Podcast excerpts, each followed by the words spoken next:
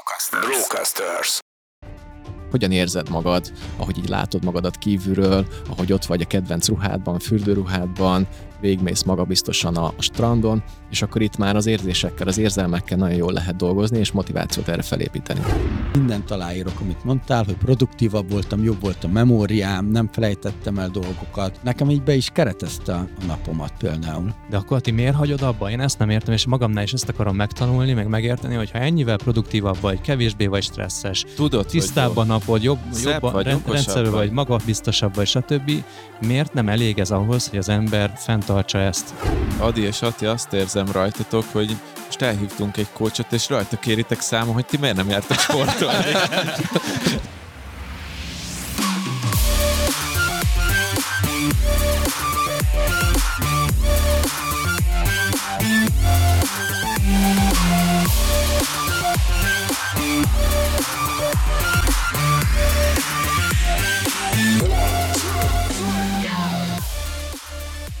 Sport, sport, sport! Nagy szeretettel köszöntök minden kedves Business Boys hallgatót, és itt van velünk a stúdióban Berkes Marci. Szia Marci, köszönjük, hogy elfogadtad a meghívásunkat. Sziasztok, köszönöm a meghívást, örülök, hogy itt lehetek veletek.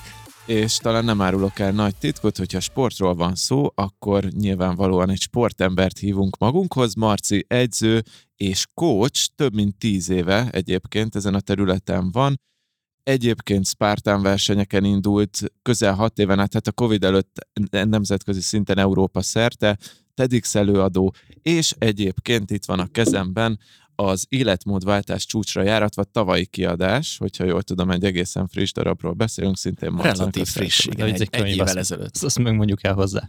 Ó, bocsánat, igen, ezt nem, mindig elfelejtem, hogy egy podcastban ez egy könyv. Igen, tehát, hogy nem, a, nem az életmódváltás csúcsra járatva fogalom van a kezemben, hanem egy könyv. És hát persze itt ül velem a kolléga, aki már meg is szólalt, Adi, Sándor Adrián, és. Virág Attilát sem Sziasztok. hagytuk otthon. Sziasztok. Marci, köszönjük szépen, hogy eljöttél, és akkor a mai rész az egyébként értelemszerűen edzés, sport, ilyen témakörök körül fog mozogni, viszont mivel egy vállalkozói podcastről van szó, ezért azt beszéltük, hogy természetesen így fogjuk testre szabni, de én azzal indítanám, és arra vagyok kíváncsi első körben, hogy mi a te személyes sztorid, tehát hogy keveredtél erre a területre, és mi tart ezen a területen? Ez egy nagyon érdekes sztori, mert uh, annak idején kamaszkoromban nagyon sokat szenvedtem a, a vékony testalkatom miatt, rendszeresen megjegyzéseket kaptam rá, úgyhogy uh, mint minden valamire való kamasz srác, én is, hogy uh, sikeres legyek a csajozásban, elkezdtem konditerembe járni, és aztán annyira rákaptam, és annyira magával ragadott a, ez a, az egész gyúrás, meg hogy, hogy milyen bámulatos eredményeket lehet elérni a saját testünkkel azáltal, hogy edzük, hogy teljesen elmerültem az edzés elméletbe, és nekem mondhatni, hogy szinte egyenes út volt a testnevelési egyetem, és aztán a, mindig is tudtam, hogy sporttal szeretnék foglalkozni, de abban az időszakban még, aki személyi edző volt, arról tudtuk, hogy Markos testépítő legény, úgyhogy én meg nem voltam az, tehát valamiért így az volt bennem, hogy, hogy én nem leszek edző emiatt. Aztán a 2000-es évek elején átalakult az egész fitness ipar, akkor jelent meg a CrossFit, a TRX, meg úgy az egész funkcionális edzés, és egyrészt ez, ennek a váltása, meg az, hogy nekem volt egy gerincsérvem, ami elég erőteljesen meghatározta azt az időszakomat, és akkor mondták is, hogy igazából felejtsem el azt is, hogy valaha én fussak, mert hogy az a gerincemnek nem lesz jó. Ahhoz képest, mint említetted, azért hat évet eltöltöttem versenyszerűen az akadályfutással, plusz ennek a piaci átalakulásnak a hatására, meg az, hogy amit megtapasztaltam a saját testem, hogy a funkcionális edzésnek milyen nagyszerű hatása van, amiben én újjáépítettem a saját testemet, ebből határoztam el, hogy én igenis ezzel fogok foglalkozni, és szeretnék ebben támogatást adni az embereknek.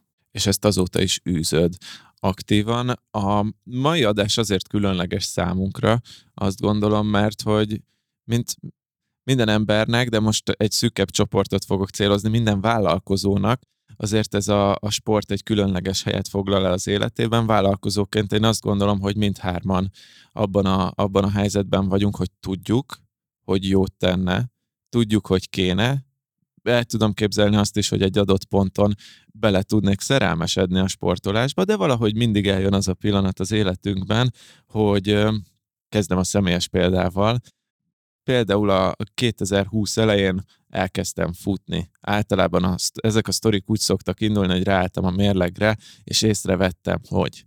És én is észrevettem, hogy elkezdtem futni, tök jól ment három-négy hónapig, utána volt egy rossz lépésem futás közben, kicsit megrecsent a bokám, két hét kihagyásról beszélünk, tehát nem egy végtelen történet, megtört a lendület, és azóta vannak fellángolások, de hát nem vált olyan szerves részével. Atti, neked is van hasonló sztorid, nem? Nekem, Hát igen, igen, nekem csak- az egész életem ez. Igen, Sporttal, szóval... igen, csak te elfogadtad a, a testedet, én nem, és én tettem ellene végül. De. De azért a Tomi is jó bőrben van, azért azt mindenki, hát nem látja, de tudjuk. Igen, Tudjuk azért- Tudj, tudjátok, hogy Azért jó, sok embernek megérne egy, egy, egy ajtócsapkodást otthon a Tomitál. Na jó, ne menjünk el vulgáris podcast irányba. Arról szeretnénk beszélni veled a mai napon, hogy mint vállalkozók, hogyan tudnánk az életünket visszaterelni, vagy, vagy ráterelni a rendszeres sport vágányaira. És én, én azt gondolom, hogy nekem az első kérdésem, amit én szeretnék feltárni, hogy egyébként úgy mi a célja szerinted a sportnak, vagy, vagy hogy, hogy lehetne ezt megfogalmazni? Két kérdés van, vagy kétféleképpen kérdeztetem, hogy mi a célja a sportolásnak, vagy mi lehet a cél a sportolással? Nagyon jó a kérdés, tehát rögtön már ugye a KH-tól indulunk, és onnan közelítjük meg, hogy beszéltünk arról is, hogy mit, mi számít egyáltalán sportnak. Uh-huh. Én ezen gondolkodtam így, hogy föltetted a kérdést, mert ha abból indulunk ki, hogy annak idején, amikor még kint éltünk a pusztán, és még nem éltünk ennyire civilizált formában, akkor még ugye nem is létezett az a fogalom, hogy sport. Tehát ez gyakorlatilag a, a civilizációval együtt alakult ki, és mindig az jut ilyenkor eszembe, hogy ha erről beszélünk, akkor tulajdonképpen kicsit így le is hasítjuk a saját életünkről a testmozgást, meg az edzést, mert hogy már magában a fogalomban benne van az, meg gyakran tőlem is kérdezik, hogy mennyit, mennyit edzel egy héten, miközben nekem gyakorlatilag reggeltől esti mozgás az életem. Szóval, hogyha egy picit közelebb hozzuk az emberekhez azt, hogy egyáltalán mit is jelent a sport és az aktív életmód, és talán megpróbáljuk egy kicsit ezt a határvonalat lejjebb engedni, vagy akár, akár egy picit így ö, kiradírozni, akkor lehetséges, hogy könnyebb lenne azoknak az embereknek is behozni az életébe, akik úgy érzik, hogy nagyon elfoglaltak, és, és hogy nem találnak időpontot az életükbe arra, hogy rászállják azt a 30-60 percet. Egész egyszerűen abba kéne gondolkodni, hogy, hogy kevesebbet ülni, többet lépcsőzni, kevesebbet autózni, többet tömegközlekedni, biciklizni, és már itt kezdődik szerintem valahol a sport. Mármint arra gondolsz, hogy mondjuk, ha nekem van egy meetingem 60 perc múlva, de 20 percre van tömegközlekedéssel, akkor bátran sétáljak át oda, és már az is sport, ha úgy vesszük. Csak az inkább az ilyen régies, mond, a civilizáció előtti sportfogalom, nem? Hogy régen mindenhova sétáltak az emberek, ezért nem kellett idézőjelesen sportolniuk. Pontosan így van. Illetve itt érdemes olyan elemeket is beemelni, akár mint a játékosítás, hogy hogyan lehet ezt élményé tenni a sportolást, meg a testmozgást, és nagyon sok olyan applikáció van, ami már ugye akár a, lépéseket is tudja számlálni, és különböző jelvényeket, badge ad neked, hogyha teljesítettél szinteket. Valakit például ez motivál, ez a játék része. Na majd ezt uh, szétszincálom, mert hogy nekem ezek olyanok amúgy, amik egy hónapig motiválnak, vagy két hétig motiválnak, és szóval, hogy arról beszélünk, hogy miért sportoljunk, vagy mi a cél benne, akkor szerintem beszéljünk arról is, hogy mi a motivációnk arra, hogy sportoljunk, vagy miért kell, hogy legyen motiváció arra, hogy sportoljunk. Egy kicsit tegyük kézzelfoghatóbbá a kérdést akkor, hogy mondok néhány példát. Tehát, hogy nek az én példám az, az szerintem a legtipikusabb, hogy kicsit izé, van egy kis plusz rajtam, szeretnék lefogyni. Hogy te milyen ilyen célokat látsz, vagy mik azok, amik szerinted jó célok, mik azok, amik rossz célok, mik, mik azok, amik mondjuk ennél mélyebbek lehetnek, mint célok, és akár az is érdekelne, hogy neked egyébként személyesen mi a célod, ha van célod kifejezetten. Itt el is érkeztünk a, a legfontosabb részéhez a, az egésznek, hogy mi a célja a sportolásnak, és én is, amikor leülök valakivel beszélgetni első alkalommal, akkor megkérdezem azt, hogy oké, okay, mit szeretnél elérni, ez tök evidensnek tűnik, és akkor itt jönnek elő a, a coachingban használatos eszközök, akkor menjünk egy picit mélyebbre. Én ezt úgy hívom, hogy a rétegelt célok elve, hogy mi van a felszín alatt. Mik szoktak lenni ezek a felszínek, tehát az első réteges célok? Fogyni, formásodni, leadni 6-8x kilót, nagyjából Kis így ennyi. tömegnövelés, igen, igen, izmot- szákásodni, izmosodni, igen, tónusosabbá válni. Tehát ez a leggyakoribb. Szóval senki se akarja igazából egy az egyben jobban érezni magát, hanem... hanem Szerintem az, az már egy egyen mélyebb réteg ha, Így van, nem? tehát ez lesz a következő réteg, és ilyenkor tudatosul bennük is sokszor az, hogy amikor megkérdezem, hogy oké, okay, most elmondtad ezeket a célokat, de menjünk egyen mélyebbre, és nézzük meg azt, gondolkodj egy picit, hogy amikor elérted ezt a célodat, akkor képzeld el magadat egy, egy szituációban, ami ahhoz köthető, hogy már ott vagy, lefolytad azt az X kilót, milyen helyzetben hogyan tudod elképzelni magad, hogy érzed magad, akár mondjuk a fürdőruhádban, a strandon, tipikus helyek, ahol ugye meg kell mutatni a testedet, vagy magánéletben, vagy munkában, és akkor utána kapcsolj ezekhez érzéseket. Hogyan érzed magad, ahogy így látod magadat kívülről, ahogy ott vagy a kedvenc ruhádban, fürdőruhádban, végmész magabiztosan a, a strandon, és akkor itt már az érzésekkel, az érzelmekkel nagyon jól lehet dolgozni, és motivációt erre felépíteni. És olyan első rétegű cél szokott lenni, hogy mondjuk azt mondani, hogy egészséges legyek, és hogy most nem, nem itt tovább éljünk. Konkrét, hogy igen, hogy azt mondja, hogy tudom, hogyha most egy kicsit futogatok, akkor mondjuk öt évet tovább élek. Ilyen szokott lenni első rétegű célnak? Gyakran mondják igen azt is, hogy szeretne fittebbé, egészségesebbé válni, vagy akár példakép lenni a családban valaki számára, a gyerekeknek, vagy a feleségnek, és ez a motiváció ez egyébként nagyon könnyen be is tudja húzni őket ebbe a folyamatba.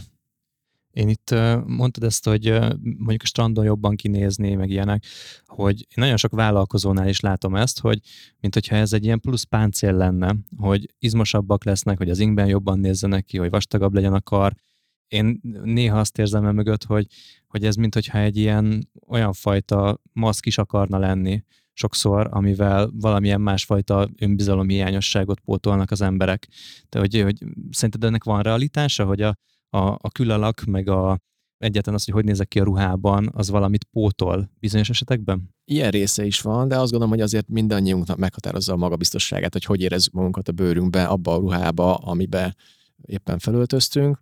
De miért van egy csomó olyan ember szerintem, aki nagyon nem kéne, hogy a külalakja alapján magabiztos legyen, és, és, ne, és látszik, hogy nem ez alapján dől el az, hogy valaki önmagával jól van-e, vagy jó viszonyt ápol el saját magával, hogy nekem sokszor az jön ki ebből, hogy van egy része az embereknek, aki, akit ez motivál, vagy ettől érzik magabiztosabbnak, és van egy másik része, akit rohadtul nem. Akit nem ez izgat, és itt pedig megint egy másik réteget akkor megvilágítanék, tehát, hogy nem kell ahhoz válassabbnak lenni, vagy nagyobb bicepszet növeszteni, egyszerűen, hogyha belül érzi, hogy, hogy emelkedett az energiaszintje, hogy kipihentebb, hogy jobban bírja a stropát, vagy akár a kreativitásában is érzékeli azt, hogy a testmozgásnak milyen hatása van, meg egyszerűen a memóriájára, az agyműködése, mert ugye erre is vannak már kutatások, amelyek ezt kimutatják, akkor érezni fogja azt, hogy ennek igenis van jó hatása azon túl, hogy mellette meg lehet, hogy neki másodlagosan a testébe fog pozitív változásokat okozni külalakra. De akkor elsősorban itt az egésznek a mélyén az a plusz energia van, amit a sejtekben, meg az egész szervezetben, az agyműködésben okozhat maga a sport, meg a mozgás. Biokémiai szinten igen, nézhetjük innen is, de eszembe jut például az, hogy minap olvastam, hogy a világ legsikeresebb vállalkozóinak is az életében ugye milyen szerves részét képezi az edzés és a testmozgás, és talán pont Richard Branson mondta azt, hogy, hogy gyakorlatilag ő neki kétség se fér ahhoz, hogy, hogy minden eredmény, amit elért, nagyban köthető ahhoz, hogy ő aktív életet él folyamatosan és rendszeresen sportol. Az az elkötelezettség, az a, az a munkamorál, illetve azok az eredmények, vagy az az energiaszint növekedés, amit ebből nyert, az profitálódik a vállalkozásában. Meg szerintem, szerintem ad egy keretet a mindennapjaidnak, heteidnek. Ugye én tavaly az utolsó négy hónapban, egy karácsony előtt én, én aktívan úsztam és szaunáztam, és tökre jó volt azt tudni, hogy igen, délután megyek, úszok és szaunázok, és akkor kvázi így elkezdem zárni a napomat, és ezt az energiaszintet, ahogy mondtad, az meg végig kísért a napomon, mert tudtam, hogy, hogy ekkor majd megyek, sportolok, és majd, majd milyen jó lesz, és hogy előtte mindent aláírok, amit mondtál, hogy produktívabb voltam, jobb volt a memóriám, nem felejtettem el dolgokat, a stresszt jobban kezeltem, egyszerűbben nem görcsöltem úgy rá, nem szívott le a stressz, mint, mint ahogy alapesetben leszív a stressz, és hogy nekem így be is keretezte a, a, napomat például. De akkor ti miért hagyod abba? Én ezt nem értem, és magamnál is ezt akarom megtanulni, meg megérteni, hogy ha ennyivel produktívabb vagy, kevésbé vagy stresszes, Tudod, tisztább a napod, jobb, jobban vagy, rend, rendszerű vagy, vagy. magabiztosabb vagy, stb. Miért nem elég ez ahhoz, hogy az ember fenntartsa ezt saját magának? És ezt most az asztalnál ülök, mindannyiatoknak felteszem ezt a kérdést, vagy így hangosan gondolkozom, mert én vagyok az, aki baromira szeretne hinni ebben, nagyon szeretne sportolni, nagyon szeretnék akár soványabb, izmosabb, egészségesebb lenni, hosszabb életet, stb. De, de pont, hogy ezek a dolgok, amiket mondott az Ati, ezek így nekem elillannak. Nekem, bocsánat, akkor én elmondom az én, én álláspontomat, a tapasztalatomat ebben, hogy, hogy én úgy gondolom, hogy gyorsan fel tudok venni szokásokat, de nagyon gyorsan el is tudom hagyni őket. Tehát, hogy nagyon sokan azt mondják, hogy nincs idejük, ami szerintem hülyesség, mert ugye az edzésnél, ugye mondtad ezt a 30-60 percet, egyébként az egy nettó idő, de még oda megy az ember, átöltözik, tehát már bruttó két-három órákról Igen, beszélgetünk. minimum egy óra úgy, hogy ott közben fél órát edzettem, ami olyan nagyon sokra nem elég szerintem. Igen, de hogy én meg azt mondom, hogy ha nem találsz a napodban két órát magadra, akkor, akkor vagy egy héten két-három nap, akkor az megette a fene. De nekem egyszerűen az, hogy jött a karácsony, és ez engem így keresztbe el is vágta. El is vágta, és én minden nap elmegyek a, a, az edzőterem előtt, ahol jártam, mert a munkahely és a lakásom között van, érted? Tehát, hogy Még de egyszerű is egyszerűen lenne. nem, igen. igen, de egyszerűen nem, nem megyek be valamiért, és, és tudom azt, amit az Adi mondott, és vágyok rá, és jól éreztem magam, és És most is szükséged Igen. lenne arra a produktivitásra, meg arra a keretrendszerre. igen. Valahogy mégsem ragad meg a legtöbb embernek, és én merem azt mondani, hogy az emberek 80%-ának, vagy 70%-ának, ez valahogy nem ragad meg. Sok esetben azt látom, hogy egész addig nem ragad meg valakinél, vagy nem vág bele egy ilyen folyamatba, amíg nem fáj neki eléggé.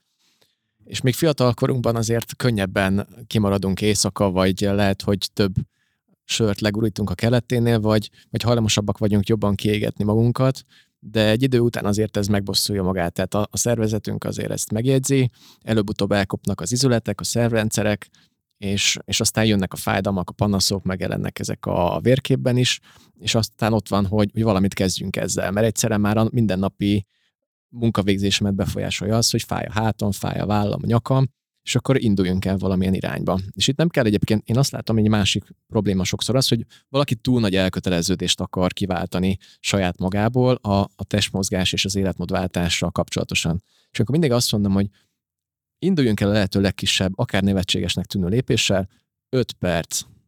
És akkor ilyenkor 5 percet rászánod, már maga az, hogy akár csak kikészíted a ruhát, de még nem veszed föl, vagy megnézed azt, hogy mennyibe kerül egy bérlet a konditeremben, valami induljon el. És aztán ez a pici 5 perc, ez a minimális elköteleződés, ez mint egy hógolyó effektus, aztán tovább tud gördülni, és lehetséges, hogy elkap téged a hív, nincs benned az az elvárás, hogy oké, okay, ott kell lennem egy órát, be kell mennem, meg kell vásárolnom a, a kondibérlet, át kell öltöznöm, át kell mennem az egész városon a, a dugóban, hanem akkor nézd meg, hogy lehető legkisebb elköteleződéssel 5 percbe hogyan tudod rászállni magadat. De értem azt is egyébként, hogy sok, ebbe, sok embernek gondot okoz ez, ez teljesen érthető, lehet, hogy éppen még nem érkezett el az idő arra, hogy, hogy neked az életedbe szerves részét képezze az edzés.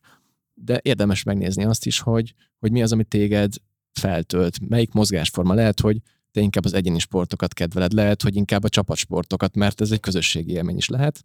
Akkor nézd meg azt, hogy ki lehet az a társ ebben, aki támogatód lehet, akár mint egy számonkérő partner, és együtt csinálhatjátok végig. Amikor azt érzed, hogy neked már nincs meg a motivációd, akkor lehet, hogy a társad fog téged húzni.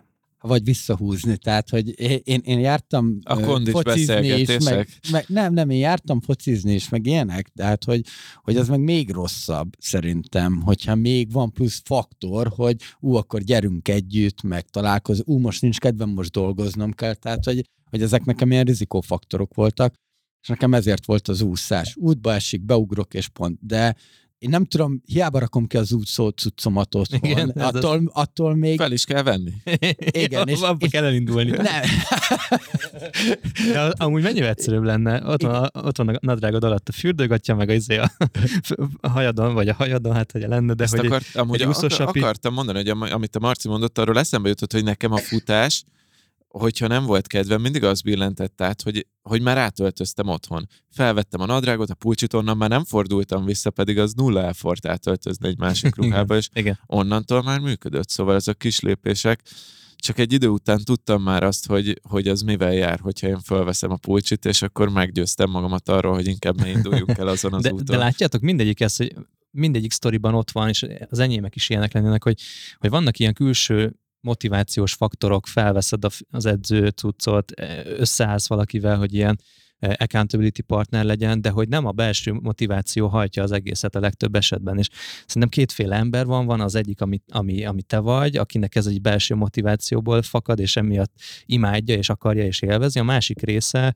az embereknek meg úgy érzi, hogy muszáj ezt csinálni, kéne csinálni, mert tudjuk, hogy kéne, meg mindenhonnan ezt halljuk, meg ebben a podcastben is erről beszélgetünk, de közben minden ilyen külső motivációs tényező, az csak valamilyen fajta ideiglenes lökést ad. És amit mondtál, a, például ez a hogy legyen egy partnerünk, nekem ez is olyan, hogy, hogy miért, miért egy partner miatt fogom csinálni, miért nem, az, miért nem tud bennem megszületni az a belső vágy, na, ez a kérdés, miért nem tud bennem megszületni a motiváció, hogy akarjak sportolni? Két dolog van ezzel kapcsolatosan a fejemben. Az egyik, amiről most beszélünk, szerintem az az emberiségnek az egyik legnagyobb kihívása így a fitness és az edzés terén, amire egész iparágak kezdtek el megalakulni, és nem hiába van ennyi csodakapszula, ennyi, ennyi csodamódszer, miközben mindenki tudja, hogy egész egy rohadt nagy hazugság, de mégis az emberek kajálják és veszik, mert ebbe látják a, a motivációt. Másrészt pedig, amit te mondtál, Adi, hogy azért jók ezek a kis megoldások az elején, hogy számonkérő partner, meg, meg kitalálsz mindenféle okosságot, applikációt, hogy, hogy elindulj az úton, és pont ez szükséges, hogy tényleg azt az első néhány nehéz lépést, amivel ez jár, mert hogy, és ezt erről írtam is, hogy, hogy az aktiválási energia, amikor ilyenkor működik, hogy mindig a, az elinduláshoz kell a kezdeti legnagyobb befektetési energia, mint amikor kerékpározol, ahogy elkezded nulláról meghajtani a pedált, amikor elindul az autó, akkor kell a legnagyobb gázfröccs, ugye, hogy nulláról fölvegye az utazósebességet. Neked is ugyanúgy kell egy kezdősebesség, egy kezdőlöket, ami lehet, hogy az elején nehéz lesz, de ezekkel meg tudod könnyíteni, és aztán azt szoktam mondani, hogy van egy olyan állapot, amit én úgy hívok, hogy sport pozitív. Amikor ez így átbillen, vagy nevezhetjük egyfajta ilyen bukópontnak, amikor már úgy érzed azt, hogy, hogy ez egyre jobban esik, hogy kezdenek a boldogsághormonok termelődni, és kezd természetes részedé válni. Legjobb esetben ez történik, de nem mindenkinél.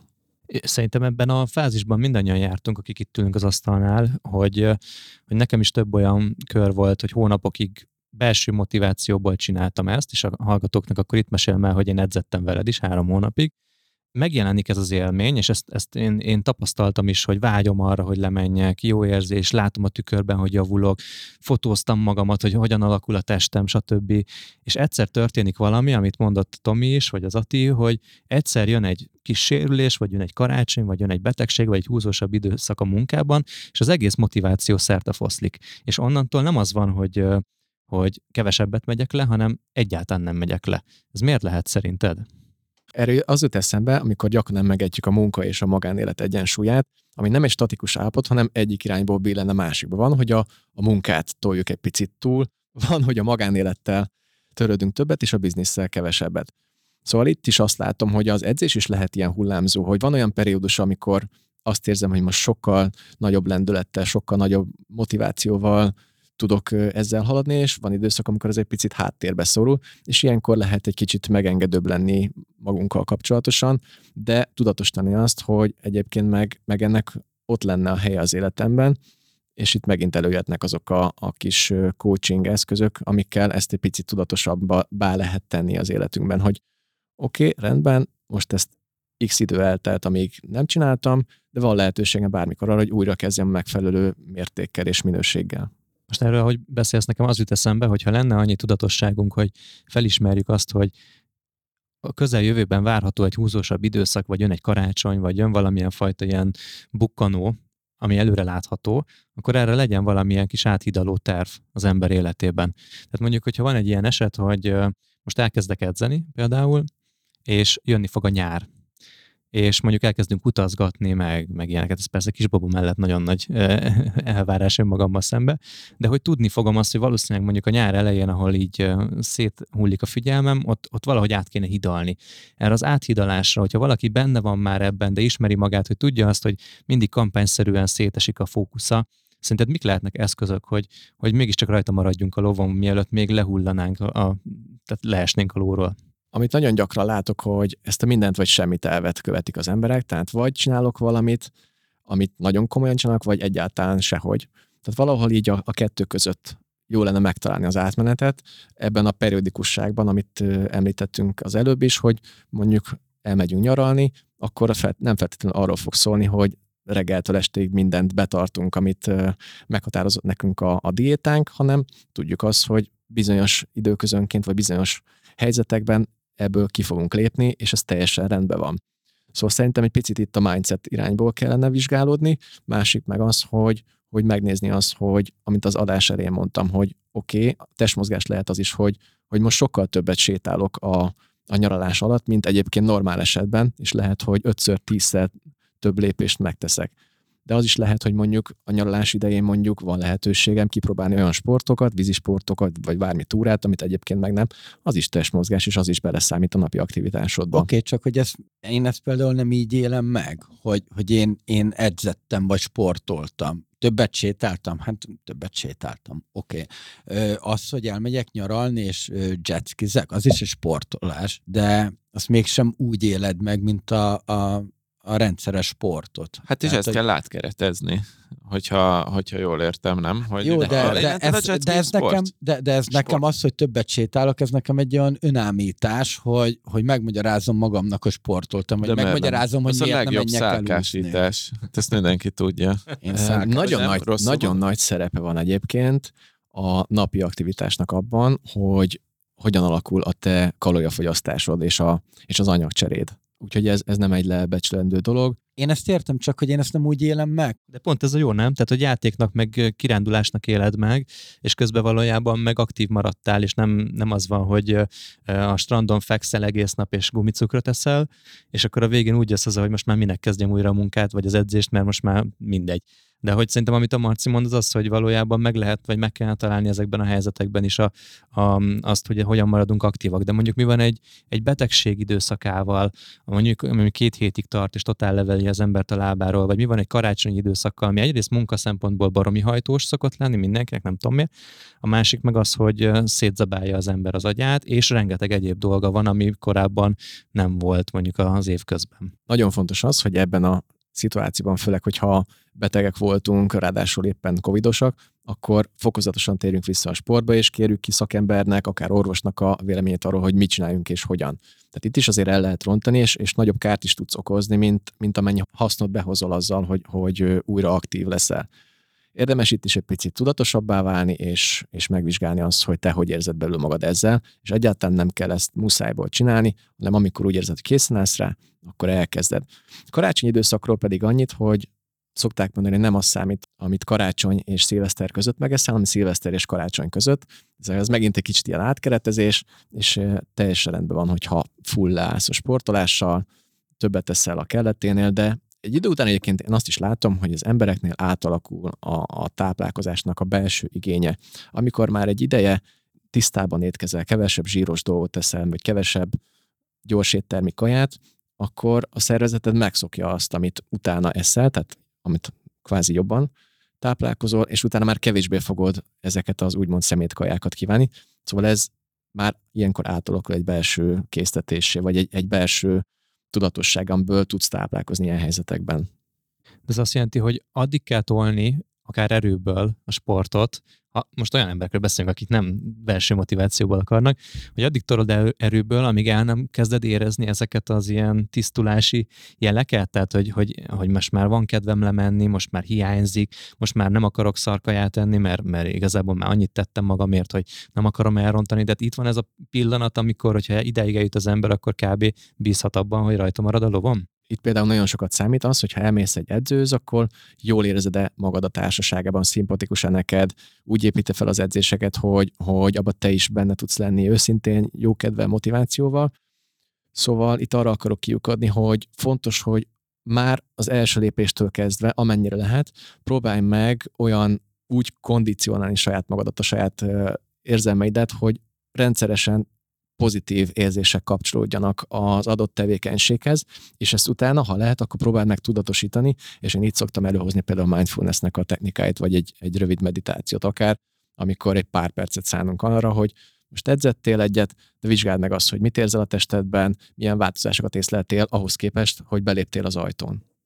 Nagyon jól mondod ezt a hogy érezzük jól magunkat, mert hogy nekem talán sokszor pont itt van a baj, hogy, hogy azt tudom, hogy ahhoz, hogy érdemi változást érjek el a testemen, és én még nem is vagyok olyan rossz paszban, de hogy vannak, akik mondjuk kétszáromszor akkorák, mint én, és nem izom miatt, hogy ott ahhoz az akkora, akkora energiabefektetés lenne szükséges, hogy, hogy, hogy lemenjen az a plusz zsír, vagy hogy megváltozzon az életmód, hogy az már nem elég, hogy csak ilyen jó, jó érzés alapú kis, nem tudom, sétálgatunk a, a futópadon jellegű dolgokat csinálunk, és hogy, hogy nekem pont ez az erőbefektetés az, ami probléma, hogy egyszerűen ott voltak az edzések, amiket veled is csináltunk, én utálom, utálok megfeszülni, én utálom azt az érzést, hogy így, így fáj, hogy szenvedek, hogy nem tudom, valami ilyen baromi nehéz zsákot cipeltettél velem.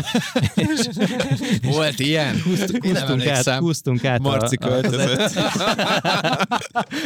húztunk át egyik sarokból a másikba a, a, a teremben, és nagyon jó érzés befejezni, de csak az a jó része, amikor befejezem, és ez, erre nem tudok alapozni. Uh-huh. Ez a jól végzett munkának a, az élménye. Igen, de csak az van. Tehát maga a, a, közben a munka végzést, azt már nem élvezem. Ez egy érdekes dolog egyébként, és, és azért ez elég rendhagyó. Ja.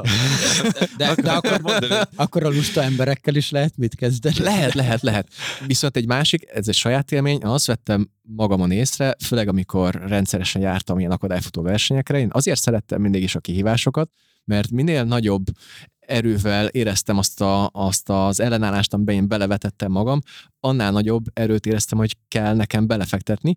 Szóval ez egyfajta ilyen egyensúly volt. Amíg az egyik oldalon növekszik az ellenállás, addig nekem növelni kell azt az erőbefektetést, és gyakorlatilag ebbe tudtam én megerősödni testileg, lelkileg. Hogyha ezt valaki felfedezi, hogy minél nagyobb ellenállásra szemben, de értelemszerűen még azért követhető legyen számára, tehát egy, egy progresszív terhelés nem az, hogy azonnal most belevettem magamat, és akkor uh, hányásig edzek, hanem szépen progresszívan, de azért mindig egy picit komfortzónából kiléptessen téged ez a, ez a terhelés, ez a kihívás, és közben vele megfelelő mértékben meg növekedjen a te saját fizikai, illetve belső erőd, ami azt gondolom, hogy na- nagyon nagy transformatív hatást tud létrehozni az életedben. Nézd, én, én ezeket a belső erőt és belső motivációt, meg, amit még egy jó pár perccel ezelőtt mondott az Adi, hogy hogy erőből kell tolni, ameddig nem akarsz még többet, meg ö, ö, nem csinálod még. Nem biztos, hogy így van, csak ezt én de, mondtam, hogy de, ez nem, nálam így működik. De, de igen, tehát, hogy én először ilyen hetente kétszer-háromszor jártam úszni, ahogy, ahogy kijött.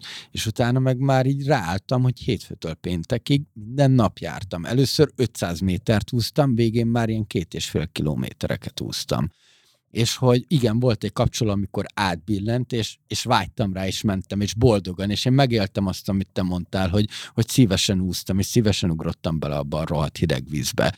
Utána mégis jött a törés, és hiába volt, és most is tudom, hogy annyira jó lenne, és annyira jó fizikálisan elfáradni, nem csak mentálisan. A alvás minőségem sokat javult. Minden, minden összeállt, és ugye nekem a, és megint idejük adunk ki, a karácsony eltörte, és nem tudom visszahozni, és nagyon jól tudom azt, hogyha most elkezdenék úszni, lehet, hogy nem úsznék öt napot, hanem egy két-három napot úsznék, de biztos vagyok abban, hogy egy hónap múlva már megint öt napokat úsznék. De... A kérdés, hogy miért nem kezded el? Ez az, mi tart vissza? Igen, és, és nem tudom, és pont ez az, hogy sem eddig nem tart, de, de valami, valami ott, van a, ott van a fejembe. És hogy a másik nagy probléma szokott lenni az idő, és én ezt nem arra fogom, hogy nincs rá időm, vagy ne tudnék rá szakítani időt, mert ugye az Adi Adi van ezen az állásponton, hogy ez bruttó két-három óra, és hogy azt megtalálni nehezebb. De, de valami az én fejemet így, így nem, nem rakja át a kapcsolót kicsit Adi, Adi és Ati azt érzem rajtatok, hogy most elhívtunk egy kócsot, és rajta kéritek számon, hogy ti miért nem jártok sportolni.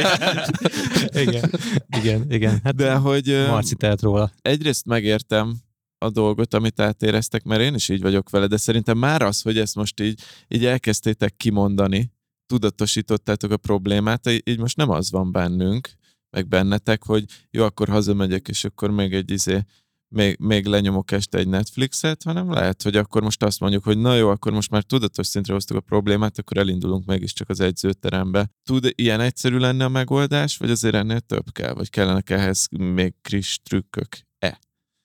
Az is lehet, Ati, hogy neked most valami olyan dolog van az életedben, ami sokkal nagyobb prioritást élvez, sokkal több olyan elfoglaltságom miatt valahol ez így hátra, hátra Ez sorolódik. elképzelhető.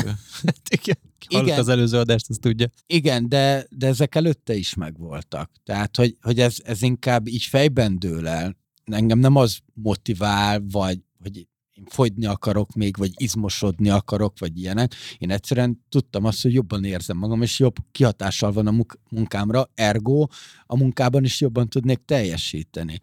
És hogy, hogy ez, ez a prioritás dolog, ez, ez nem. Én ez, ez a top háromba benne van. Egyszerűen, egyszerűen valamiért nem megyek be azon az ajtón. Most, hogy így beszéltek erről, bocs, hogy még olyat válaszolnál, Marci, hogy, hogy nekem így most, ha már tudatosításnál tartunk, hogy azért az úgy megjelenik bennem most, hogy azok az előnyök, amik a sporttal járnak, azok nem fontosabbak, legalábbis jelen pillanatban, hiszen nincsen az a nagy probléma, amiről az elő, elején beszéltünk. Tehát most nem fontosabbak, mint minden más, amit elé helyezek. És ez a, ez a nehéz, hogy ebbe a rendszerbe hogy illesztem be valamit, ami nem akkora prioritással bír. Tehát hogy szeretnék soványabb, izmosabb lenni, de nem, nem annyira, mint amennyire fontosnak tartom mondjuk azt, hogy, hogy a munkámmal foglalkozzak, vagy a családommal legyek, vagy mondjuk pihenjek, még talán még az is előrébb van vagy bármilyen fajta szellemi feltöltődés is előrébb van, mint az, hogy ezeket a célokat érjem el, illetve másfajta célom meg nincsen a sporttal. Szerintem talán itt, itt lehet a kutya elásva. Ez is lehet, de hát annyi mindent felsoroltunk már itt az adásban is, hogyha egyik sem fog meg, akkor én csak itt állok széttárt kézzel, és nem tudok mit csinálni. Vannak emberek, akiken nem lehet segíteni. Na, ezt azért úgy mondom, hogy a héten háromszor voltam edzőteremben. Csak Na, tessék. Most komolyan voltál háromszor és akkor így sírsz. Akkor miről beszélünk? Igen. Hát voltam, de előtte meg nem voltam. De miért voltál, fél várj, évig. ezt akkor bontsuk ki, miért voltál edzőteremben a héten háromszor? Hát, hogy Mert Szabin voltam, azért. Hoppá. Mert úgy voltam vele, hogy ha már szabadságra megyek, akkor akarom bepótolni azokat a dolgokat, amiket egyébként hétközben nem tudok megcsinálni. És akkor így úgy voltam vele, hogy most nem dolgozom, emiatt most megengedem azt magamnak, hogy elmenjek edzeni. Ez mondjuk jó, nem? Mert akkor Adi ajándékként tekinte, tekintett az edzésre. Az már egy jó keretezés. Én- Hát valami pozitív dolgot Van, mégis volt a szeretek, háttérben. tehát én nem, nem, én például nagyon szeretek úgy edzeni, majd erről fogunk beszélni, ezt mondtad, hogy majd erre térjünk ki, hogy én nagyon szeretek közbe hallgatni valami oktatóanyagot, és akkor közben ez nekem egy ilyen kettős terhelés, szellemi és mentális, és akkor úgy érzem, hogy ilyen duplán megérte az a, az ott töltött időm, és ez nekem sokszor egy ilyen extra motiváció, mert itt találok helyet arra, hogy tanuljak. Ez így tök jó, de hogy miért voltam, igazából az a kérdés, hogy miért nem vagyok máskor. Tehát, hogy amikor, amikor, amikor munka van, akkor miért nem olyan fontos az, hogy mondjuk tanuljak is, meg mozogjak is, és ezt nem tudom megfejteni. De nem most kell itt megfejtenünk, csak így ez a probléma. Ez egy mélyebb sztori. Én viszont még a lelki részéhez akkor a, ugye az eredeti kérdés az az volt, hogy mi a célja a sportolásnak, és ezt azért hoztam be, vagy hogy mi lehet a cél a sportolással, mert nekem van két olyan élményem az életben, lehet, hogy több is, de most csak kettőt hoztam el, hogy a cél az engem hátráltatott a, a sportolásban. Az egyik az az volt, hogy én kitaláltam, hogy ö, 23 évesen, hogy én fekve kinyomom a 100 kilót. Ez, szerintem ez sokaknak eljön az életében, és sikerült. Tehát ez egy, ez egy fél év vagy egy év kondizás után eljutottam oda, hogy a 100 kilóba kettőt bele tudtam nyomni fekve, és nagyjából itt ért véget az én testépítő karrierem. Tehát abban a pillanatban, hogy elértem ezt a célt, utána nem tértem vissza a konditerembe, kis túlzással nyilván. Tehát, hogy jártam, de már nem heti hármat, négyet, hanem csak heti kettőt, aztán heti egyet, aztán kitaláltam, hogy inkább futok, aztán így az, az egész így, egész így félre csúszott, hogy egy ilyen problémával, mit, gondolom rosszul tűztem ki a célomat. Mi, mi lehetett volna itt egy helyes célkitűzés szerinted? Most azt nem értem teljesen, hogy mi volt itt a probléma a cél. Az, hogy abban a Kinyomta a pillanatban, 100 hogy kilót. kinyomtam a 100 kilót, utána nem voltam már motivált, Ja, hogy, hogy- hogy, elérje, hogy, hogy lejárjak a konditerembe, és elhalt a az egész. Igen. Aha. Miért nem tűztél ki egy nagyobb súlyt utána? Mert nem tudom, úgy éreztem, hogy most én így a sportolással így, így ne, Kimaxoltad. Hát, hogy érted, hogy most nem akartam nagyobb lenni például, és hogy én azzal így boldog voltam, de az, hogy így szinten tartani, az meg valahogy így, ezt nem értem, hogy, hogy, hogy ennek megint egy olyan lelki rétege van, hogy nem tudtam eldönteni azt, hogy, hogy onnantól, hogy elérjem a cél, elértem a célomat, onnantól mi mást tehetnék itt. hogy te mit, mit csináltál volna a helyemben. Hát lehet, hogy akkor neked ennyi volt a küldetésed, hogy azt a súlyt kinyomd, aztán kész. De érdekes, hogy utána, tehát te sportolsz utána, tehát rendszeresen mozogtál tovább, és De nem, akkor mert valahogy megjelentek, elhalni. de megjelentek utána másfajta célok. Mindig fontosnak tartom megvizsgálni azt, hogy mi van ilyenkor a környezetben, és amikor valakit mentorálok, akkor is megkérdezem, hogy, hogy milyen helyzetben van éppen, amikor táplálkozik, ki az, aki ott van a környezetében és támogatja, mik azok a dolgok, amik hátráltatják. Szóval, hogy önmagában ez így lehet, hogy most kevés információ arra, hogy annak idején mi történt, de hogy mellette mi történt az életedben, szerintem az is még nagyon-nagyon sokat számít, mert hogy valószínűleg ez volt csak a jéghegynek a csúcsa ebben az élethelyzetben. dolgok Mhm. egyébként. Akkor költöztünk is Svédországba, mondjuk egy-két hónappal utána. Így nem sokkal azelőtt jöttünk össze az akkori barátnőmmel, mostani feleségemmel. Lehet, hogy az volt a motivációvesztés, hogy gondoltam, hogy csajozáshoz kell izé, kigyúrni magamat, aztán onnantól kész vagyok. Egyébként ezt tudod miért érdekes? Mert a, a volt feleségem is vissza, visszatért a lánykori versenysúlyába. Tehát, hogy, és hogy lehet, hogy ez már egy ilyen tudatalatti dolog, ahova most így elkezdtünk kalandozni, rájöttünk mind a ketten, hogy kikerültünk a húspiacra, és hogy nyilván az akkori formánkban nem voltunk komfortosak. Ő sem jár el edzeni, otthon edz, ma, saját testsúlyjal, biciklizik, meg, meg ilyenek, de hogy meg is mosolyogtuk az egyik reggel, mert minden héten mind a ketten ráálltunk a mérlegre, két mérleg, van egy kontrollmérleg is, meg minden, tehát hogy, hogy biztosra mentünk, és hogy, hogy mindig, hogy úristen, fogytam megint két kilót, fogytam megint egy kilót, tudod, és akkor, hogy így azon kaptuk magunkat, hogy mind a ketten kurva sokat fogytunk. És az meg lehet, hogy akkor tényleg ez már egy ilyen tudatalatti, amit így kapargatott a Tomi, hogy tudatalatt történt valami, amit, amit majd csak később tudsz összekapcsolni, vagy nem tudom. De ez olyan, mint amit az elején mondtam, hogy ez mint hogyha az, hogy, hogy jól nézel ki, az, az nem a te belső igényed, hanem valami ez egy eszköz, amit valamit, valamit pótolsz, ami mondjuk nem tudom, tehát jelen esetben egy eszköz ahhoz, hogy majd a húspiacon érvényesülni tudjatok. Magasabb értéked legyen. Igen, igen, igen, vagy a To- Tomi, amikor kiment Svédországból, hogy kicsit kigyúrtabban érkezzen meg, hogy a, a, ő legyen a bika. Ez úgy Nem, nem, nem, nem ezt, ezt nem azért hoztam be, hanem mert az egy nagy életmódváltás volt, és ugye Marci mondta, hogy lehet, hogy valami ilyesmi van, azt nem akartam összekötni, egy Svédországra gyúrtam ki magam a sok viking közé.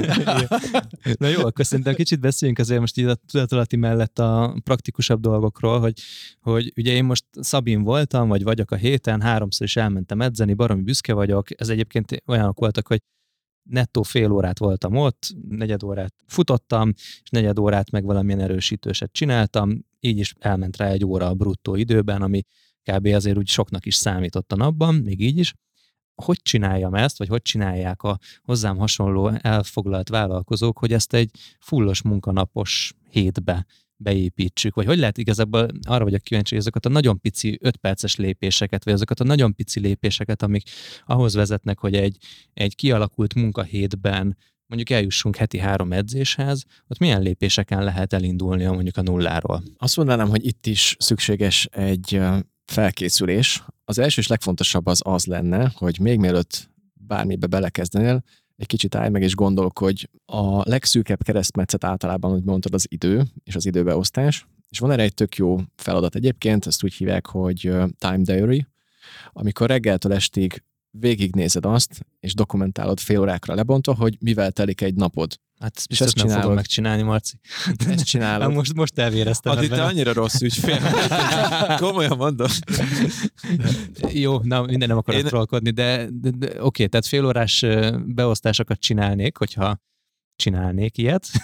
arról szól a feladat, hogy x ideig monitorozod azt, hogy mivel telik egy napod, és kiderülhet az, hogy, hogy lehet, hogy egy csomó időt eltöltesz mondjuk, nem tudom, Netflixezéssel, vagy utazással, vagy bármi mással, és akkor nézd meg azt, hogy hol tudsz először is betenni mondjuk egy tiszta fél órát azáltal, hogy valami, valamit átcsoportosítasz a napodban.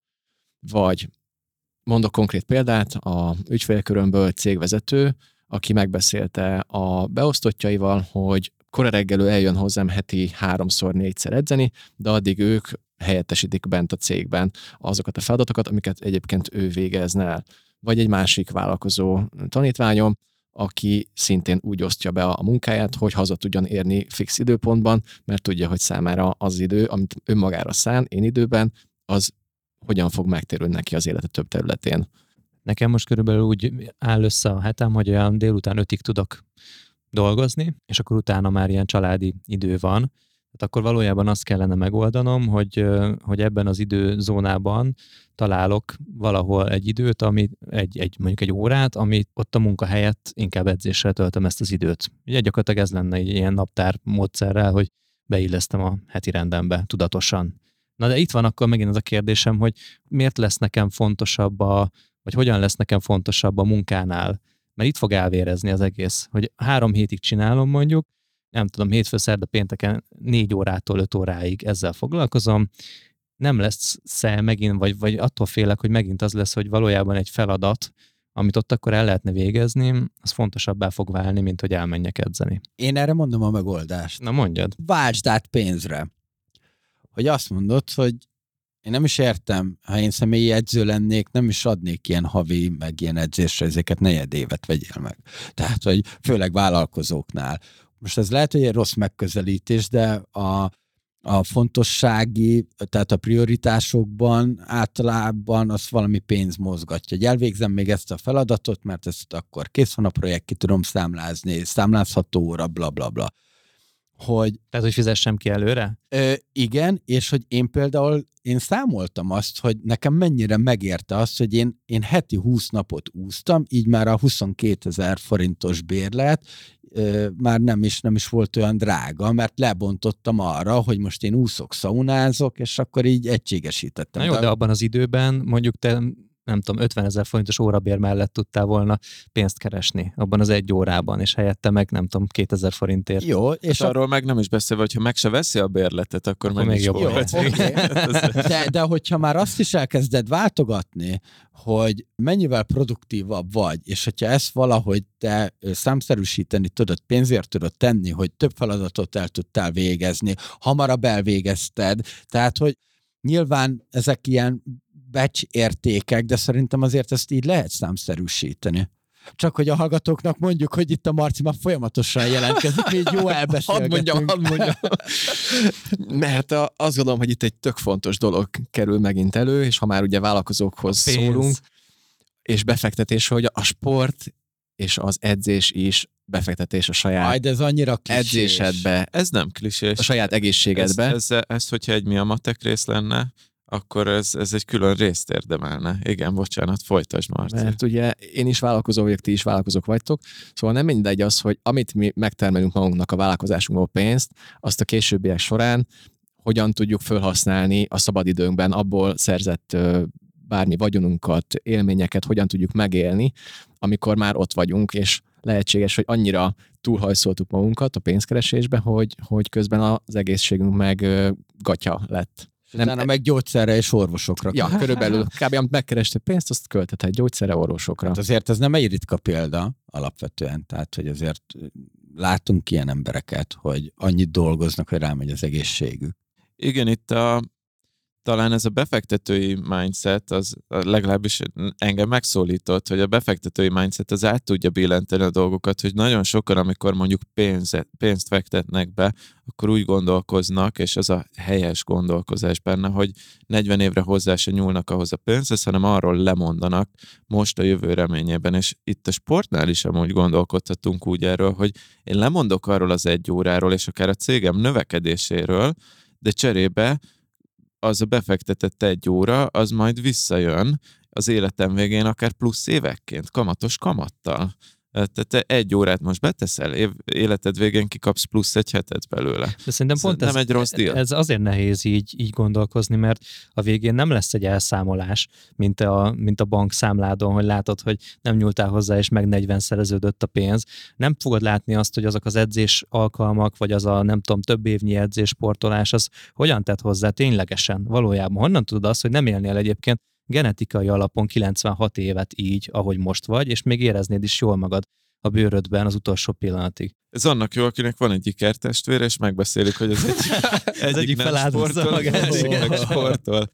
Igen, igen. De De ne- csináljunk akkor adj egy ilyen AB tesztet, bár nem vagyunk hasonló genetikával, te nem sportolsz, ő sportol, és, Jó, és De- 70 évesen megnézzük, De nem, szerint, nem, szerintem ezt egyébként mérhetővé lehet tenni, hogy, és nem ilyen egységekben mérném, hanem az, hogy egy nap mennyi feladatot tudok elvégezni, akár egy ilyen planning pókerral megbecsülve, és hogy egy nap hány pontot tudsz elvégezni, és ezt rendszeres sportolás után, mit tudom én, egy három-négy hónap múlva újra megnézed, hogy mennyi, mennyi, mennyit javított a produktivitásodon. Mert szerintem azért ezt így kézzelfoghatóvá lehet tenni, és én nem azt ott keresném, hogy év végén húzunk egy nagy egyenlőségjelet, hanem hogy hétről, meg hónapról hónapra mennyivel több feladatot tudok elvégezni, ami hónap végén a cégnek a bankszámláján is látszódik. Jó, ez már tetszik, innen most már kezdek megérkezni, mert pénzről van szó. De hogy, hogy most akkor úgy, úgy képzeled, hogy mondjuk két hétig mérem azt, hogy napi hány feladatot pipálok ki, és utána az lenne, hogyha edzek, akkor megnézem, hogy azt követően x idő múlva valamilyen tendenciát figyelve, ezeknek a kipipált feladatoknak a száma változik-e? Igen. Meg a feladatoknak a minősége. Én ezeket úgy szoktam egyébként összerakni, hogy mi az, amihez csak én kellek. Ami csak rajtam múlik, mert azt tudod a legjobban mérni. Mm. Most erről eszembe jut az, hogy én azért nem szeretek esténként járni edzeni, mert annyira felpörget, hogy hajnali háromig nem tudok aludni. És ilyenkor szoktam még, még Adi, te a, a kifogások nagymestere vagy. Tehát mondjuk ki, te nem akarsz sportolni. Na jó, de érted, Te nem hajnali háromig izé. és keresel valakit, aki ezt, ezt De megmondja neked, hogy sport- semmi baj. Hát de figyelj, azt, azt hajnal háromig tudsz a cégen Na dolgozni. ezt akartam mondani, ezt akartam mondani, hogyha, hogyha így nyerek magamnak egy eh, ekkora eh, idő egységet, az, az valójában plusz, mert én ott utána már nem tudom, rohadnék a kanapén valószínűleg. És egyébként kikérem magamnak, mert egész életemben sportoltam, csak nem tudom megtartani rendszeresen, meg nem tudom igazából a, a megnyert eredményeket szinten tartani, és visszahullok folyton a kezdeti stádiumba, és ez az én nagy problémám. Kedves Tamás. Köszönöm, köszönöm a választ. Én azt akartam kérdezni Marcitól, hogy itt, amit a srácok dobáltak dolgokat, hogy ti akár ügyfeleidnél, vagy akár statisztikákból így, így nemzetközi alapon, hogy te ti tapasztaltok ilyet, hogy vagy van, van valamilyen jól kimutatható, kézzel fogható produktivitási hatá... Mármint, hogy tudjuk, hogy van, vagy hogy elméletileg van, de hogy tudsz erre mondani sztorikat, vagy konkrétumokat produktivitás és sport kapcsolatára? Számszerűsített adatokat nem, csak így ügyfélvisszajelzéseken keresztül tudok ebből beszélni. Hogy Néhány inspiráló sztorit szeretnék néhány hallani. inspiráló sztorit. Oké, Adj nyisd ki a füledet. okay, hát például Én inspirálódom. van egy, uh, egy nagyon régi tanítványom, vállalkozó barátom, és neki onnan, onnan indult a sztori, hogy ült a gép előtt, és egyszer csak így előrehajolt, és azt érezte, hogy valami belenyilal a, a derekába. Nem tulajdonított neki túl nagy jelentőséget. Hát aztán kiderült, hogy igazából egy gerincsérve keletkezett ott, és aztán elkezdett szükségszerűen rehabilitációra járni, szóval neki ez kellett ahhoz, hogy egyáltalán normális életet tudjon élni, és, és a, a gerincsérvét kigyógyítsák.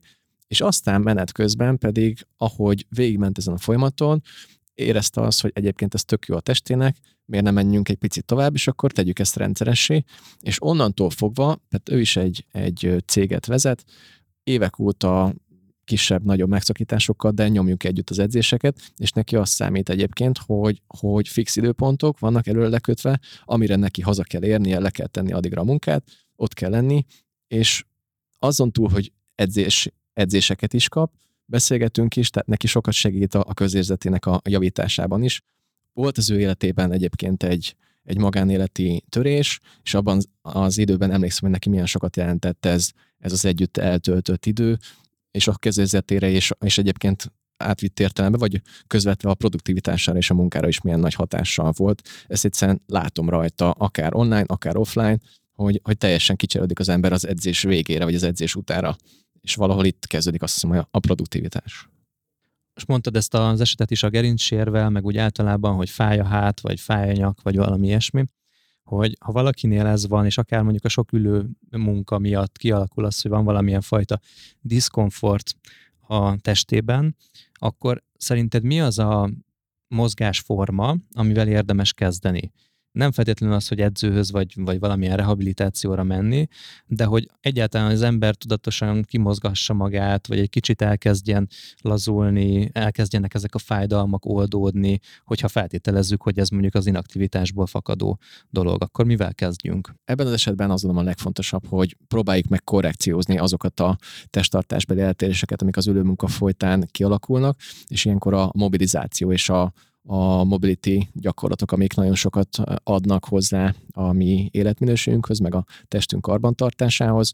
Értem itt az alatt, hogy masszázshengerezés, masszázslabdával egy picit átgyúrod magadat, illetve csinálsz különböző olyan gyakorlatokat, törzsfordításokat, karemeléseket, dinamikus nyújtásokat, ahol, ahol ezt a beszűkült mozgástartományt egy picit kinyújtod és kinyitod.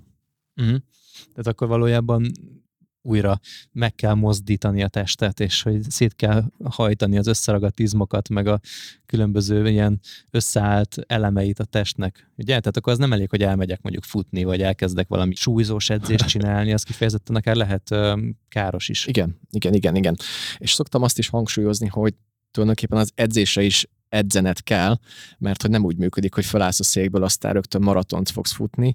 Tehát ott valahol egy átmenetet kell képezni, és itt ez szintén egy szakember feladata, hogy felkészítse az izületeket, az izmokat arra a jellegű terhelésre, jelen esetben most ugye futásról volt szó, hogy helyén legyen az a, az a térd, az a boka, megfelelőképpen működjenek az izmok, a testtartás, a légzés. Szóval ez egy elég összetett dolog, Viszont jó hír az, hogy egyébként ez nem csak a sportra lesz jó hatása, hanem amit mondtam, hogy a munkavégző képességedre is, és én szentő hiszem azt, hogy egyébként, hogyha ezeket a mozgástartományokat megnöveljük, vagy dolgozunk azokban, amiben egyébként nem, mert, mert itt van elől a kezed, amikor ülsz az asztalnál, vagy vezeted az autót, és kb.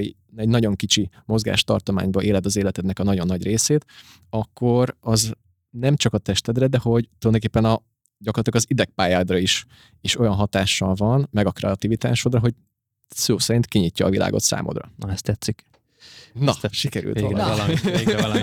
És Adi már megy is edzeni. Nyújtani megyek. Nyújtani. És akkor, bocs, hogy kicsit csapongok, de akkor ezt ne felejtsük el, hogy miért is nem jó akkor közben mondjuk egy podcastet hallgatni, miközben edzünk a teremben? Vagy elmegyünk futni? valakit ez inspirál és motivál, vagy ez kapcsolja ki, hogy futás közben hallgat podcastet, vagy vagy bármiféle e-bookot, tananyagot, én azt mondom, hogy ha lehet, akkor próbálj meg ilyenkor a testedbe visszakerülni, figyeld meg a testérzeteidet, főleg akkor, hogyha nagyon nagy koncentrációt igénylő izommunkát végzel, például egy konditermi vagy testépítő edzést, ahol nagyon fontos az, hogy, a, hogy az ideg-izom kapcsolat az, az meglegyen.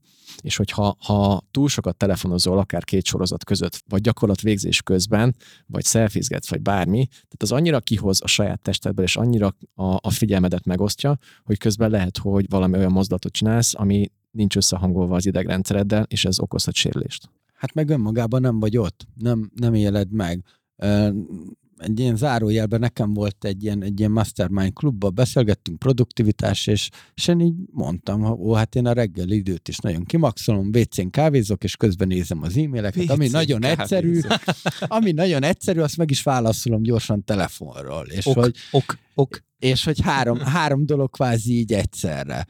És hogy mondták, hogy tök jó, de nem, nem végzel semmit normálisan. Igen, nem éled meg a kávét, és hogy az e-mail sem úgy ragad meg, vagy úgy foglalkozol a dolgokkal.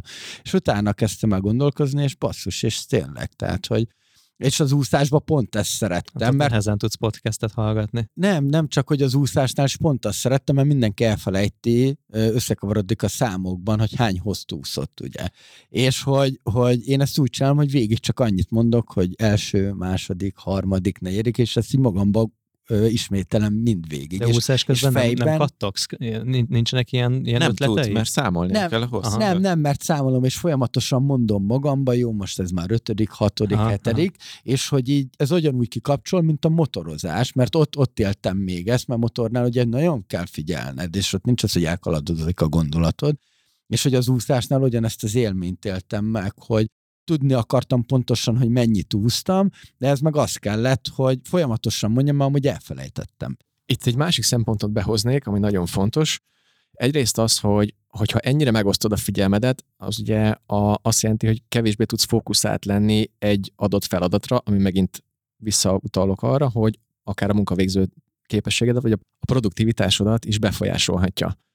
Ergo, ezzel azt akarom mondani, hogy ha teheted, akkor egy időn belül egy feladatra próbáld összpontosítani a figyelmedet, testmozgásra, sportra, ne adj Isten, oké, hallgass egy podcastet, de közben ne akard még nyomogatni a telefonodat, híreket olvasni, hanem próbáld meg a figyelmedet legalább egy, egy pici szűk keresztmetszeten át irányítani egy max. két dologra. De igen, például a szaunába, és én tökre nem szeretem, amikor beszélgetnek, és han, hanem azt, hogy ott becsillezek, és tehát aki ismer, azt tudja, hogy én nem vagyok ez a csilles típus, meg hogy leülök akár öt percre is, és hogy, hogy tökre, tökre el tudnak vinni a gondolatok, meg ugye az illóolajok, meg minden, ott is már sokszor az van, hogy számolok, és, és az annyira, tehát ez tudom, ilyen a meditációnak ez így az első lépcsőfoka lehet, vagy, vagy, vagy nem tudom, de hogy, Úgy hangzik. hogy nagyon, nagyon jól, jól esik nem gondolni semmire, hanem csak egy dologra, és hogy az viszi a fókuszomat.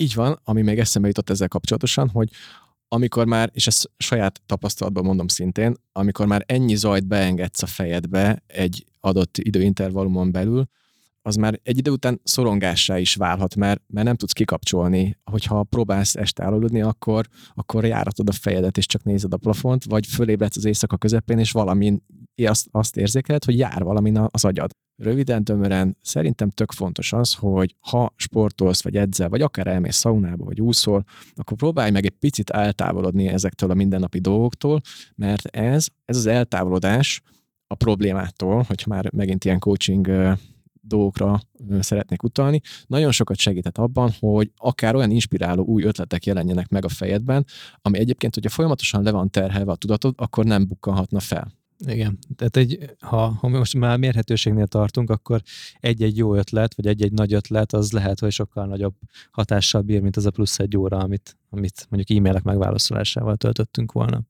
Én már kezdem érezni, hogy ez az Adinak hol fog megérkezni ez a dolog, mert így már látja viszont, hogyha ki tudja kapcsolni az agyát, és az csak a sport által tudja egy órára a bizniszből, akkor ott a, az agya háttérben tud úgy inkubálni a dolgokat, ahogy amúgy nem tudná és ebből gazdagabb lesz, és akkor innentől fogva már, már, már, már van értelme sportolni. Oké, okay. na hát ezt meg fogom próbálni. Amúgy meg azt is látom, hogy az is milyen kártékony, hogy a, amikor a gyerekemmel vagyok, nagyon sokszor akkor is azon gondolkozom, hogy így mi lesz a következő feladatom, vagy nem tudom, jár az eszem ilyen, ilyen munkai dolgokon, vagy munka, munkával kapcsolatos dolgokon, és ezt is meg akarom változtatni. Tehát ezt lehet, hogy egyben kell kezelni, és lehet, hogy ez egy olyan dolog, amit így a sporttal összedrótozva meg tudok a magánéletbe is teremteni.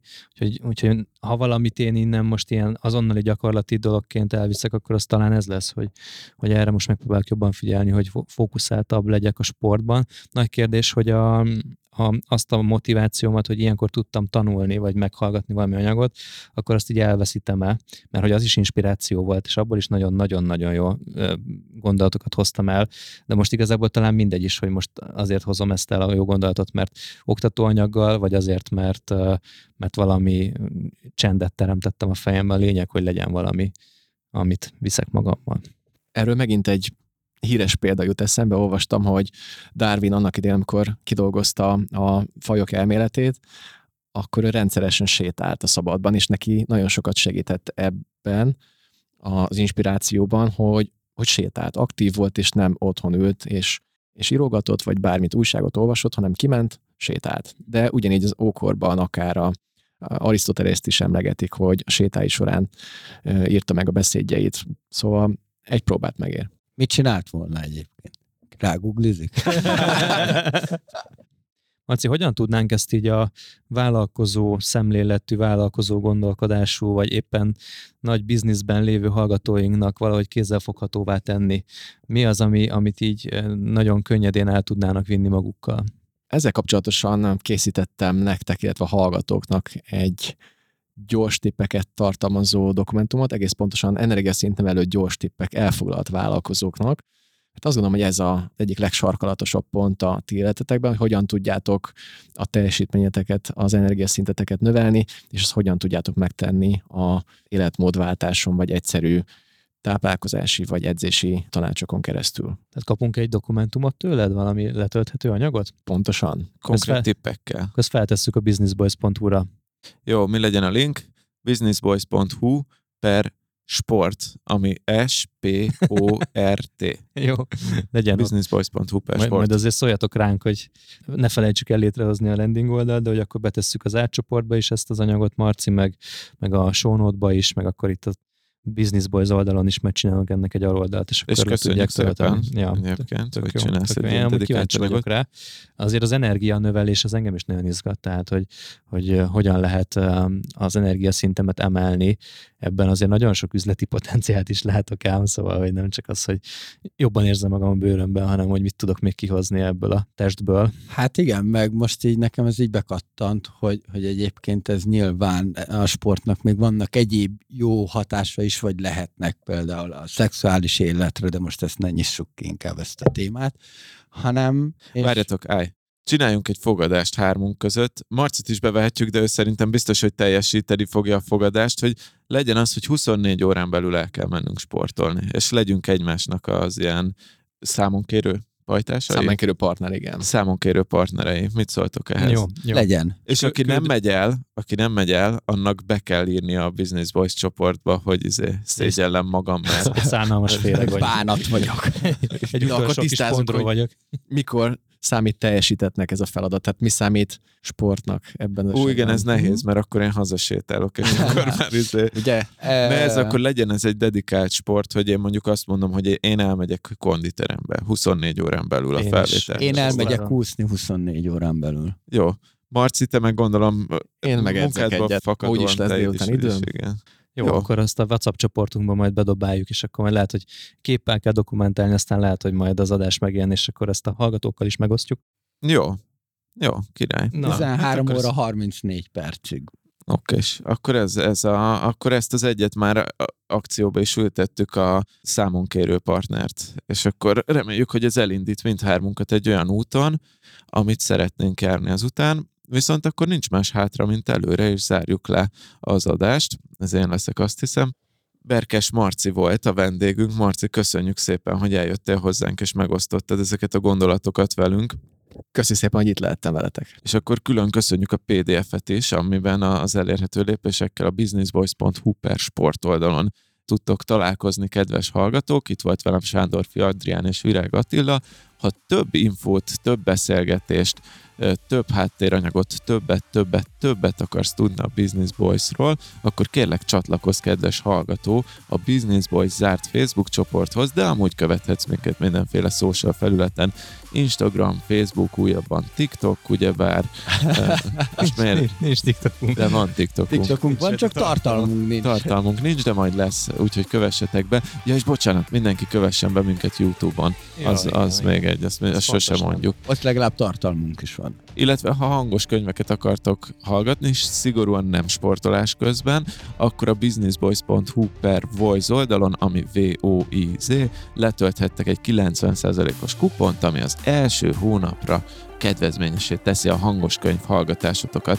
Ez volt tehát a Business Boys Podcast, Berkes Marci, Sándor Adrián, Virág Attila és én, Mester Tomi voltunk. Két hét múlva jelentkezünk. Sziasztok! Sziasztok! Szevasztok!